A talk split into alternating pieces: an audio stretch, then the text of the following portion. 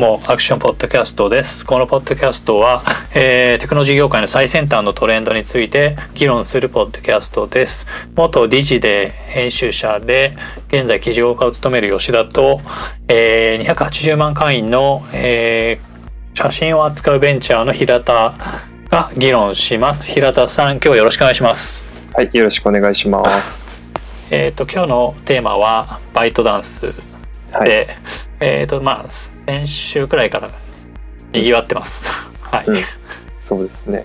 えっと賑わってる理由としてはあのブルームバーグの報道で、えっと去年の収益が1.7ん失礼170億ドルかそうですね。170億ドル。で、えー純利益が大体30億ドルはい、という感じで、えーそうですね近年のそのユニコーンっていうのは上場まで黒字になるなんてことは絶対なかったんだけど、うんまあバイトナースはもうなってて、うん。しかも現状めちゃくちゃハイアリングしてるさなかにうん、黒くなってるんで、まあ、うん。相当調子がいいな。そうですね。このまま伸びていきますよね。っていうのでちょっとはい。ではい。で同じほ報道でえー、と大体今その株のの企業価値が1100億ドルですうね、ーん、11兆円くらいかはい、なからでで、まあ、仮に IPO までいったら、えー、1800ん？1800億ドルになるんじゃないかっていう観測があるくらいだと。うん、でまあ、中国の、えーテクノロジー業界 BAT はい。ですね、バイドアリババテンセントがまあ支配的だっていう世界の中で、えーと最近 TMD だったかな、はい。トーティアオがトーティアオの T これがイコールバイトダンスです、はい。で M がメイツァンメイツァンジャンピン、はい。で、えーと DD ですね。はい、なんですけどそこからさらにバイトダンスが抜きに出てきたということで、うん。うん。そのアメリカのビッグテックはね数社で出てきた後って次に続くような会社が出てきてもねじ伏せられた過去があると思うんですね。はい、スナップチャットとか、うん、うんまあ、飛ぶ鳥を落とす勢いだったのがなんか飛ぶ鳥になってしまった、え落ちた鳥になっちまったみたいなはい、感じで、だけど、まあ、中国はちょっと違うストーリーが出てきた。はい、という感じですね。はい。そうですね。うん。いやでもなんかどんな事業ポートフォリオになってるのかなって全然知らなかったんでもう TikTok ぐらいしか日本では聞かないじゃないですか、そうですね。うん。結こういろんな多岐にわたるサービスがあるんだなと思っていて。うん TikTok の前にそのなんていうんですかねベースのというか一番牽引してるんですかね今。なん基本的な収益はこのトーティアオっていうのが一番なんですかね。おそらくその中国版の TikTok の動員。はい。これがもう収益の基幹だと思うんですけど、でも一番最初に基盤を築いたのが中国のスマニュー。はいの、えー、今日头条今日のヘッドラインっていう意味なんですけど、これが、うんうん。はい、最初のスマッシュヒットだったと。うーん。うん。なるほど。それってはい。い、つぐらいなんですかね？その開始。うん。そうですね、会社の設立が2012年でああなるほど。でそこがねその中国の、えーモバイルインターネットの爆発のちょうどなんていうか滑走路の入り口みたいな。はい年だったと。でそこで、まあスマニューみたいなのをつ出したんですね、うん。うん、でで基本的にはニュースの、まあ、スマニューだったと。はい。だったんですけど、まあ、この会社がスマニューと力強く違うのははい。このか力あの 機械学習にすごいお重きを置いたと、えー AI ですね、はい。に置いてその裏側の AI の基盤を整えていってその AI でもういろんなコンテンツ全部扱うプラットフォームに仕上げてったっていうはい。経緯があると。ダンさんと話されてた回にちょうどそのスマートニュースの話されてましたよね。そうですね。デモグラフィックでやってるんじゃないかっていう。は そうですね。はい、い。そうです。はい。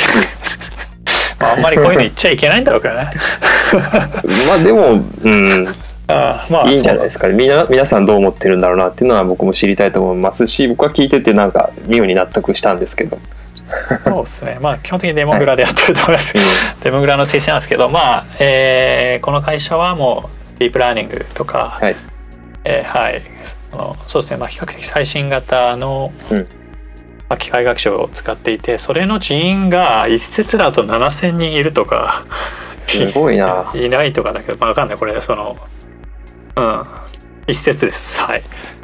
そんだけ、なんだろう、AI できる人いるんですかっていうのと、なんか違うことになんか人海戦術って使ってんじゃないかって気もするし。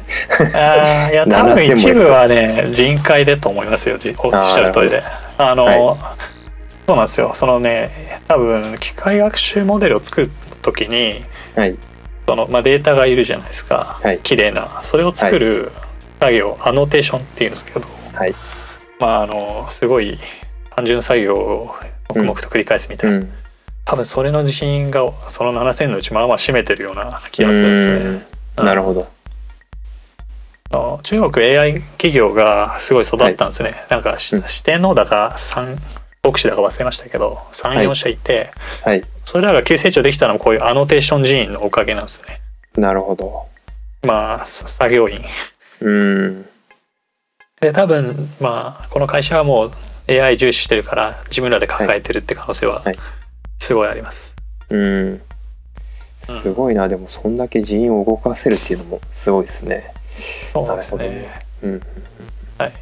まあはいちょうどスマートニュース出たんで、まあ、比較してみると、スマニは多分デモグラでの、えー推薦レコメンドをやってると思うんですけど、はい。えーこのトーティアオは、えーまあそのはいよりち力 が攻撃的な 機械学習を行っていて、うんで多分それはいい点もあるんだけど、まあ、毎回話してるような副作用もあって、はい。えーまあ、まあまあ問題が絶え絶えずあるんですねトーティアオには。はい。そのなんていうかすごい、えーちょっとなんですかね低品質なコンテンツをバンバン押しちゃうとかね、うん。そのはいまあそのゴシップとかもあるし、うんもうこれはポルノスレスレじゃないかみたいな のもあったりして、うん。でそれでもねそのユーザーがそれが好きそうだっていうシグナルが出ていてモデルが反応して出すってことになれば出るんで、力強く、うん。うん。忘れました。どれくらいユーザーいるのかな？2億とかいた気がしたんで。あデイリーで1億くらいいるんだな。で多分マンスリーで数億いるんですよ、はい。うん、という感じですね。うん。これで足場を作ってえっ、とね2000その2013年にくらいに、はい。そのライバル TikTok のライバルのクワイショーって会社がはい。始まってくるんですけど、そこら辺から、そのなんですかね短い尺のビデオだったりうん。ライブストリーミングとかの波がこうあの始まってくるんですけど、うんまあ、そそこにも飛び移ってのしかかったっていうはい。感じですね。なんかそのバイトダンスのサイトを見たんですけど、はい、そのやってるサービスがなんか異様に動画に寄ってますよね。そうですねはいうん。なんか普通の会社だったらこういう戦い方しないよなっていう感じだよね。はい。うん、なんだろうようやくなんか最近になってちょっところにも貼っていこうかなってなんかなんていうんですかね Excel 対 Office みたいなもののツールとかなんかインド向けの SNS とかなんかそういうことやり始めてるっていうのはなんか見て取れましたね。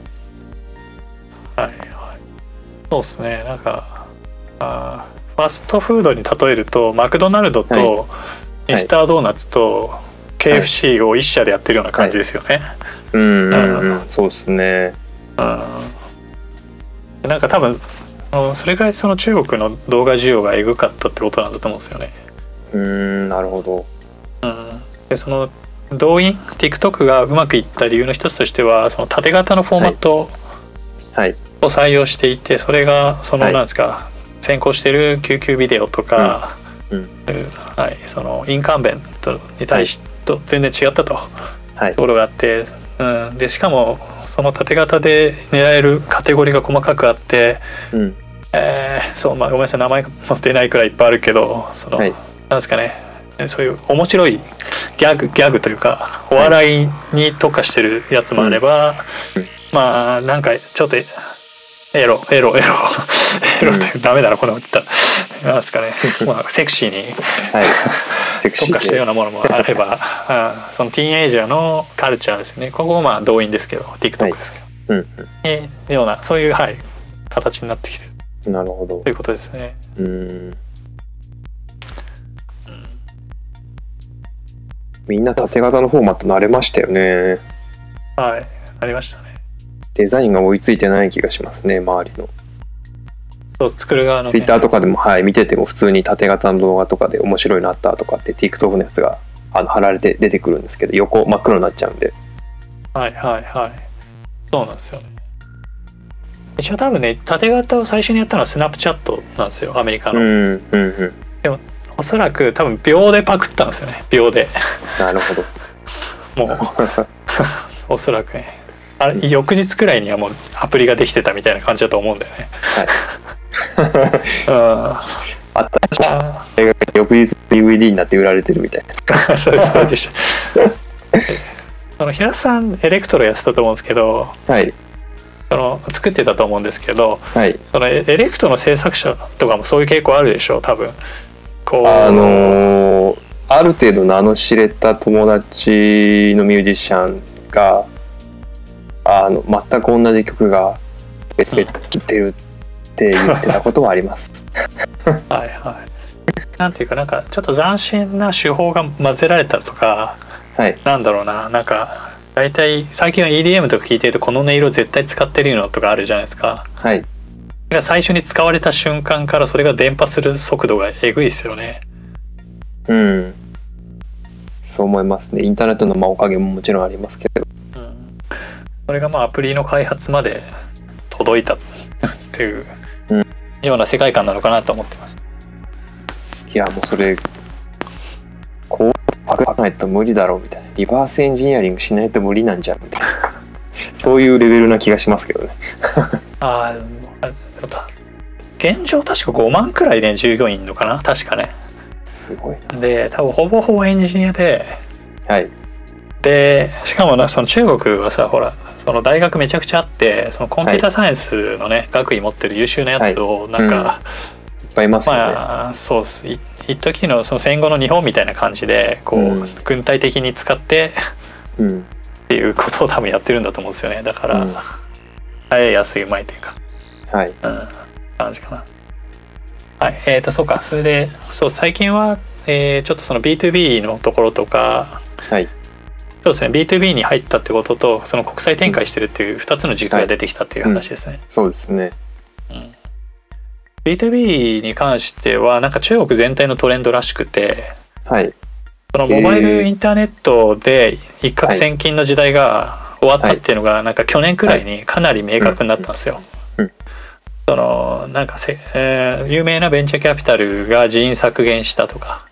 はい。とかね。その、ちはい。中華系のベンチャーキャピタルが東南アジアとかはい。インドにその引っ越ししまくったっていう、のがそうそう。その現地の役人のがそこ今俺のとこにたくさん来てんだぜっていうのがニュースになってて分かったんですけど、そういうのが起きていてでまあただ B2B に関してはそのセールスフォースとかマイクロソフト、ね、そうオラクルとかアドビみたいなプレイヤーが出てないので、はい。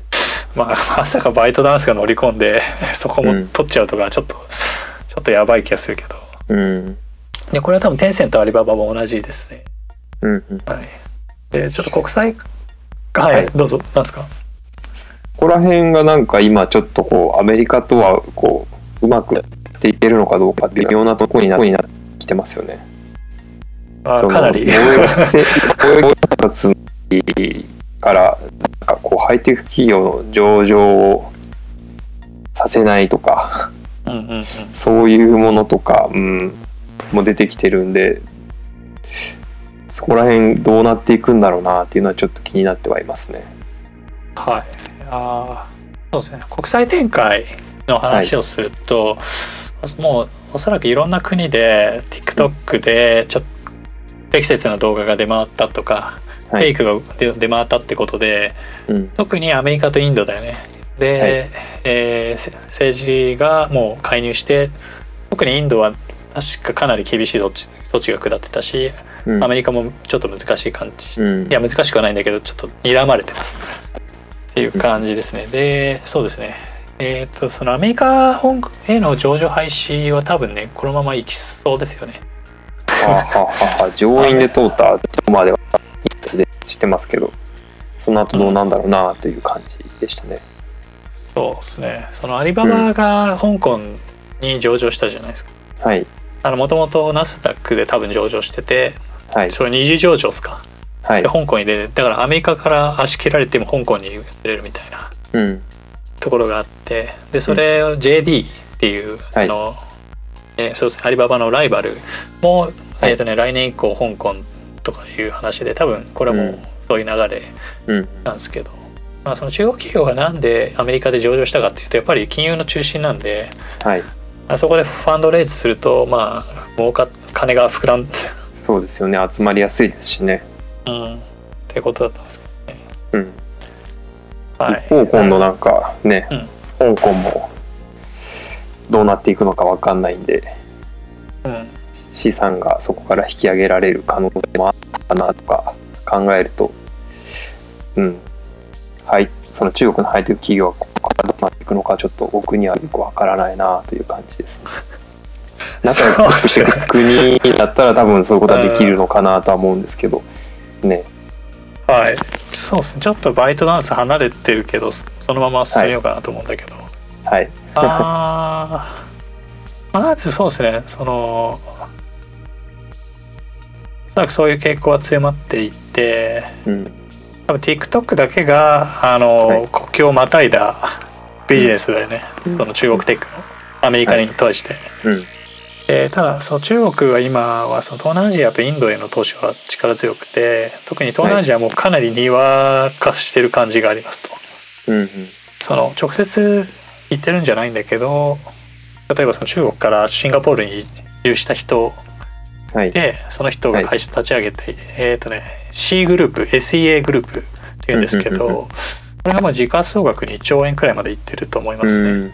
うんゲーゲーミングと、えーフはい。ィンテックとか、はい。はい。イコマースの会社なんですけど、あるしまあそんな感じでかなり東南アジアはもう投資主体で制しているとうん。感じなんですけど、まあ、インドに関してはマジで米中激突みたいな感じでうん。で、まあ、イン僕旅行した時の感想なんですけどはい。やっぱりインド人はあまり中国に対して好ましい感情を持たない傾向があるかな。うーんうん。でなんだろうな。まあそれでそのエリート層は英語喋るじゃないですか。はい。なんでなこの欧米人とのまあ付き合い方は分かるので、まあ欧米の方に有利な市場にはなっている。うんうんうんって感じなんですね。だからまあアフリカかな？アフリカはもう資金援助バンバってっていう感じで。うんうん。ということがまあいうところだと思いますよ。うんうん。なるほど。ただまあ僕は中そうその別に中国しシンパではないですけど中国恐るべし派ではあってはい。その製造業を製造業を全部自分で作れる化するみたいな計画がね2025年まで達成するみたいなのがあってそれの一環としてファーウェイのあのアンチアンドロイド OS みたいなのあったでしょ、はい。まあそうだしそうなんですそのまあ OS もそうなんですけどえー、とそういうなんですかねコンピューターのデバイスですね CPU とかなんだとか、うんチップチップとかも自分らで作り始めていて、うんあデザインはするようになったんですね。でその製造がまだうまくやれなくてはい。その今もうなんか世界のチップ製造でかなり重要な役割を示している T TSMC っていうはい。あのファファブレスされる側の会社があるんですけどはい。これがアメリカにそのチップ工場を作るとかはい。言っていてそうなんですね、なんていうかその ね台湾ってやっぱ今本土中国とぶつかりてて、はい。多分そういうところからもコンピューターコンピューティング全般がそういうふうに2つに割れていくような傾向があると思います、うん。そうですね。はい。確かにまあその TikTok えー、となんだっけバイトダンスはその矢面に立たされる可能性はまあかなり高い。うんうん。うん。そのそのやばい動画を消す人員とかめちゃくちゃいるみたいなんですよ。ああそうなんですね。そうだよな。あのもちろんその Facebook とかにもいいっぱいいるんですけど、インスタグラムとか。はい。まあに同じことです。そっか。まあそういう人もいるよな。まあでも AI である程度判断できるんだろうな普普通にこれがヌードかどうかとかってあのあ判定簡単にできるんで。ー確かに確かに。あそうなんですよね。多分暴力とかじゃない。なんかこう人を殺してるとかの判定ができないじゃない。ああ暴力。そうですね。バイオレンス難しいかもですね。その殺殺人現場の その画像とかさ、はい。動画がいっぱい手に入れば、はい機械モデルがトレーニングできてて分かりますけど、はいごめんなさい。これあのブラックジョークでした。はい。普通に映画でもまあそういうシーンがあったりするんでそれをまあね、うん。危険なシーンだと判断で学習させるってことが可能なのかも思いますけど。はいそう。うーん。そうですね。はい。そうね。そうか。で香港市場が多分はい。でこのね45年ですごい地位が上がってるんですよ。うん。もう世界にでもう2番目の金融のはい。中心地みたいな感じで、はい。でそれが中国の本国から見るとムカつく感じなんですね。うん。面白くないですね。面白くないです。欧米からの投資とか日本からの投資がはい。一回香港を経由して、うん。でそこから、えーね、本土に入るっていうことで、はい。はいまあさや取りをされてるし、うん。その金の動きその香港とかマカオら辺ではい。その共産党の上位の人の一部はマネーロンダリングしてるんですわ。なるほど。あのはい、国内でやばい金作ってそのマカオのカジノに行って、はい。まあ、こうねそのチップに変えてはい。マカオダラーに戻すとかそういうような手法でうん。やるとか香港の金融機関をいろいろ使って、まあ、ロンダリングしてて、うん。えーとはい。その習近平はなんか多分その歴史的な人物になりたいと考えてるはい。という噂なので、そういう悪いことしてるやつはもう片っ端からシャッピーで権力を固めたいんですね。うん。うん。ここら辺も多分仮に TikTok が香港に上場するって時はまあ関係するけどまあ香港がね中国本土の支配の中にはこっちに入るっていう分にはまあある程度大丈夫なんじゃないですか。うん。はい。なるほど。あとはディズニープラスのケビン・メイヤーを引き抜いたっていう話題がありましたよね。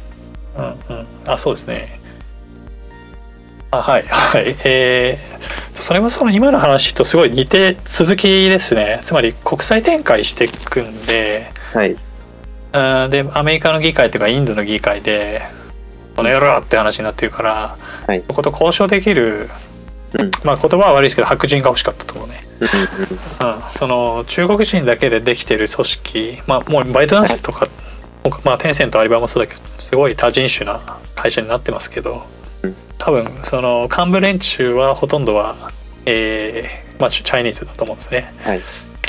でそれが多分ねアメリカの議会との交渉になってくるとどんどん不利になるじゃない、うん。なりそうでしょ、はい。うんそれがまあディズニープラスの立役者のケビン・メイヤーだったらうん。いいよねっていうのがうん。ありますし相当ケビン・メイヤーはあの美味しいハイアリングだと見ていて、はい。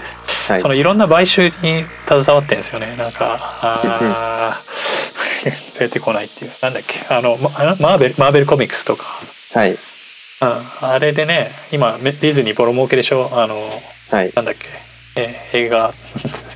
おっさんだから出てこないわ。アベンジャーズか。とかね、アベンジャーズですね。はい。うん、めちゃくちゃヒットしたりしてて。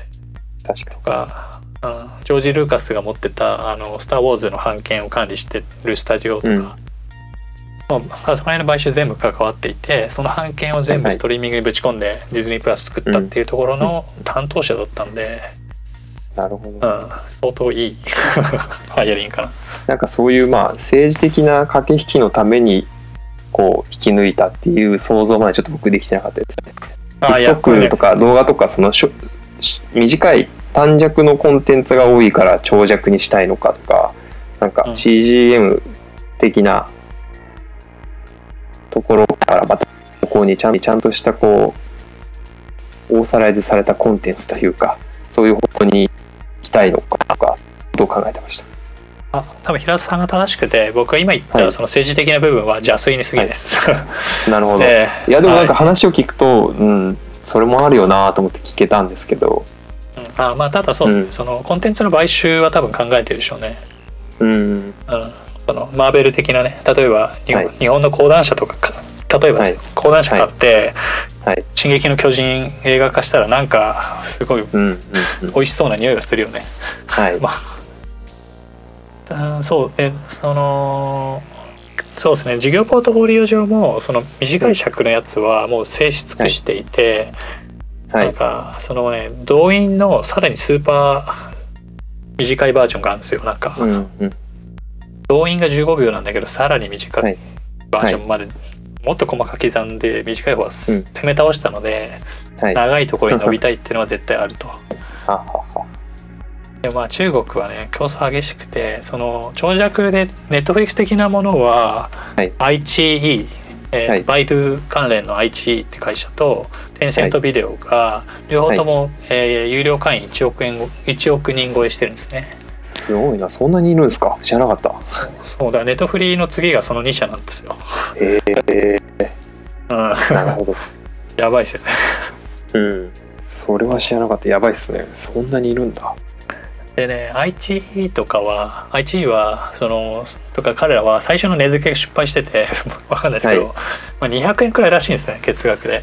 ついにだからなんかねユーザーが膨らんで損が出るっていう感じになってるらしくて、うん、どっかでまだ完璧に完全してるし完成した市場ではない、うん。うん、だしまあなんかこういうサービスって都市部から始まるらしいんですねなんか中国ははい。都市を1級2級3級4級とかはい。ランク付けしてて、はい。大体1級都市のね金持ち連中からはい。始まっていって、はい。でそれだけど田舎が手薄なんでうん。田舎にまだ戦う何攻め込むチャンスがありそうですよね。はい。200円なら別に地方の中国人も全然払えますから、うん。うんそういうかん確かに高品質な長尺は考えてはいると思うんですね、うん。なるほど。はい。であとそうかそのその彼彼らが持ってるアセットの中でもそのいろんなコンテンツの区分があってはい。まずユーザージェネレーションコンテンツ。はい。あで日本だと CGM ですね、うん、あってあとえねプロフェッショナルユーザージェネレーションコンテンツ。あ。PUGC ー。そのなんかまあインフルエンサーみたいな人？うんうん。そうですねインフルエンサーにですねあの、はい。なんていうかかなりそのもう十数人がかりでやってるインフルエンサーっていると思うんですよね。日本はいるかな、わかんないけど、うん。でそういう感じですね。そのコンテンツの質もかなり高いと。でさらに、えー Professionally Generated Content か。PGC、はい。これはそのネットフリックスは。うん。っていうので、そう。そこもね多分 PGC 以外はもう彼ら制し尽くしてる。ああなるほど。やっぱり PGC 空いてるし一丁噛みてえよなっていうのはあると思うわ、うん。うん、はい。普通にまあ立ち上げてみただけでまあこんな感じなんだ面白いなっていうふうには思いますよ。思いましたよ TikTok は。うんうん。うん。あなんかまあワクワクして面白いですよね、うん、うん、うん、チカチカ光ってて まあみんなちょっとおっさんな、いろいろ工夫を凝らしてる感じが。うん、あってね。はい。面白いかなって感じですかね。えー、はい、うん。そうですね。あーちょっとはいはいはい。な感じかなという感じ。ですかね。まあなんか。そうですね。そうだ。でバイトハウスはそうだ。最近は教育とはい、えーまあ、教育に特に力を入れてる臭いですね。なんか、うん。うん、教育アプリケーションで。はい。でなんかねこっちはこっちでもうすでに既存のプレイヤーがいるらしいんですよ、あ教育のってことですか？教育教育なんかうん。教育テクノロジー、エイドテックはい。のもういるんだってその日本の頭プラスみたいなようなうんうん。会社があって、はい。うん。でもう多分まあまあの規模になってるんだけど。うんただねそのバイトダンスにはその機械学習をそのエンジニアリングそのなんですかねプロダクト開発の中にすごいうまくと組み込んではい。でさらに ongoing で改善していくっていうもうノウハウがあるんでうん。なかなか多分面白いことになるんじゃないかなとは見てます。はあ教育もか。すごいな。まあでもねお金ありますもんね。まあそうっすね。でもその BAT よりはないんですよでも、うん、とはいってもまあ30億ドル稼いでたらまあまあそうっすね。使えますよね。うん。そうっすね。多分その調達した資金もまあまあ残してるはずなんですよ、はい。あはい。あのすごいな。もう黒字だから。はい。うん。全然 余裕だし。うん。あもう今後調達しなくてもいけるような感じはあるかなと、うんまああとそうかあとバイトダンスの拡大戦略で興味深いのがはい。あの広告をすごい使うんですよね。うんうんうん。その前々回の PMF とかの、はい。我々がね PMF について話した回でははい。そのユーザーそのプロダクトとマーケットがフィットした後に広告を打って拡大していきたいよねって話をしてたんですけど、はい。この会社はねなんかもう PMF とか見定めないうちからね、はい。広告をバンバン打ってって。はあなるほどっていう感じで多分その ongoing ではい。そのプロダクトをこう合わせてってうん。拡大していくみたいななんかすごいアクロバティックなやり方をするんですよね。うーんうん。どういうロジックでやってるのか気になりますね。なんか雰囲気でやってるわけじゃないだろうから。そうですね。で、ちょっとで自分なりにちょっと、そえーそ想像してみましたと。はい。でおそらくその彼らはその機械学習の推薦アルゴリズムのせいで、はい。なんかね TikTok がな忘れましたけど一人平均なんか80分1日80分はい。使うとかいう感じなので、はい。えー、と1回獲得した後のリテンションがえぐいんだと思うんですよね。うん。まあ我々は批判しましたけどまあもはい。うドラッグみたいな感じだと。はい。その、うん、ユーザーをハックしてもうハックし尽くしちゃって中毒になる、依依存うん。依存するみたいな感じで、はいだからかなり獲得費用が高くともうん。一回連れてきちゃえば離れないみたいな、うん。そういうことなんだと思うんですよね。うんうんなんでだからそうなんですよね。それが多分そのトーティアオで分かってそれが今度短短い尺のビデオで分かって、うん。うん今度は教育でもやろうかなうんうん。はい。まあなんていうか。まあこの戦略はでも器用方変だと思いますね。だからやっぱりそれだけ人を引きつけるってことは何らかのうん。副作用があるし、まうん。あさっきも言ったように、えーちょっと質の悪い動画がかなり混ざってるとか、はい。まあ、ティーンエイジャー同士、ティーンエイジャーのちょっとやばいとか、はい。うん、ティーンエイジャーにとってやばい動画とかもあるとか、うん。でそうですね。中国国内でもかなり睨まれてるはずだし。うんとかもあるし確かに著作権関連でもかなりいろいろファイトしてるはずですよ。そうですよね。うん。うんうん。はい、そのテンセントと多分訴訟合戦とかしたはずだし、あうん。ーもうね多分いろんなとことそういうことはあるけどまあただ中国の競争環境を考えるとね、はい。まあ、別にそれが普通な感じはあるっていうか。あ うん。その多分その BAT の間でも訴訟がめちゃくちゃあるし、あうん例えばテンセントっていろんな会社に投資してるんですけど投資された会社 VS アリババとかねの訴訟とかめちゃくちゃあるしうん。まあまあそんな感じですね。パチパチやってるんですね。なんかもう台風なんかその話を聞くと。普通なそうそうどこ目指してるんだろいやーまあ急激な成長。うはいまあアグレッシブなのかからそうですねすごいやっぱり新規性があって面白い面もあればやっぱ、はい。あの急激な成長でやばい面もあるという感じで、うん。まあまあなんか Facebook ライクなイメがありますね。うん。うん、はい。まあそんな感じですかね。うん。なんかどうですかね平瀬さん他は。私は多分喋り尽くしちゃった感じ。僕も大体そんなとこですかね。はいはい。そうですね。うん、じゃあ、まあ、今後、ちょっとじゃあ最後に予測をして終わろうかなと思うんですけど、はい。今後バイトダンスがどういうポジションの会社になっていくかみたいなはい。ことは、はい。平瀬さんどう思いますか？バイトダンス。ああまあでもそうですね動画っていうコンテンツで1位になる可能性は十分にあるよなと思いますね。あとはまあ使ってる利用者多分若いんですよねきっとね。若いメインでですね使ってる。なのでその人たちが一緒に成長していってという感じで利用者数が増えていくのかなっていう風な想像はしてますけど。なんか一時期そのスナップチャットがこうわーっと来たのと同じような感じでどっかでつまずくことがなければまあこのまま大きくなってインスタグラムみたいになるのか。どっかに買収されるってことは多分ないと思うんで。わかんないですけど、うん、うん。大きくなっていくんだろうなとは思いますね。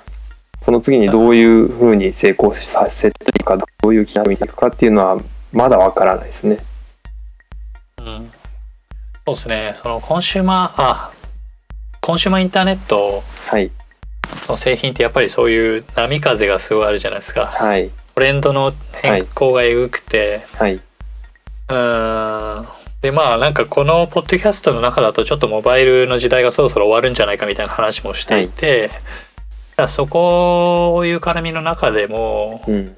そのこの会社がうまく飛び移るのかそうじゃないのかっていうのは見守る必要がある気がうん。していて、ただそのそう機械学習をこう練り上げていってはい。でそれを横展開していろんなとこに適用していくみたいなはい。戦いならそのクライアント側ですよね。そのうん。アプリケーションがはい。まあモバイルアプリだろうが AR だろうが VR だろうがまあ通用しそうな気はしちゃうので、うん。えまあその会社のエッセンスを汲み取りながらさらに新しい、なんか、うん。アプローチの会社が多分多分中国は出てきちゃうんだと思うんですけど、うん。うん、っていうのはあるかなと思います。だから僕もそうですね。平田さんとほぼ一緒で両方があると思うんですね、うんえーすごい今多分アグレッシブに金使って拡大してて、それがそのままいってはい。DATD はい。みたいな。はい。とこまで行くっていうのが一つ。うんもう一つが多分なんかスナスナップチャット状態に陥るというか、はい。うん、いきなりヒューンっていうのもうん。ある、どっちもあるかな。はい。はいそう、読め日本法人でもすげえあのあのハイアリングしてるんですよ。はいはい。ものすごい勢いで人増えてますよ多分、ううんん。だからこれはそうですね。だから大成功するか大失敗するかっていう会社の動きですね。うん。全くでもちょっとそれは分かんないな。どうなっていくのか。まあ何があるか分かんないですからね本当そうですね。うんうん。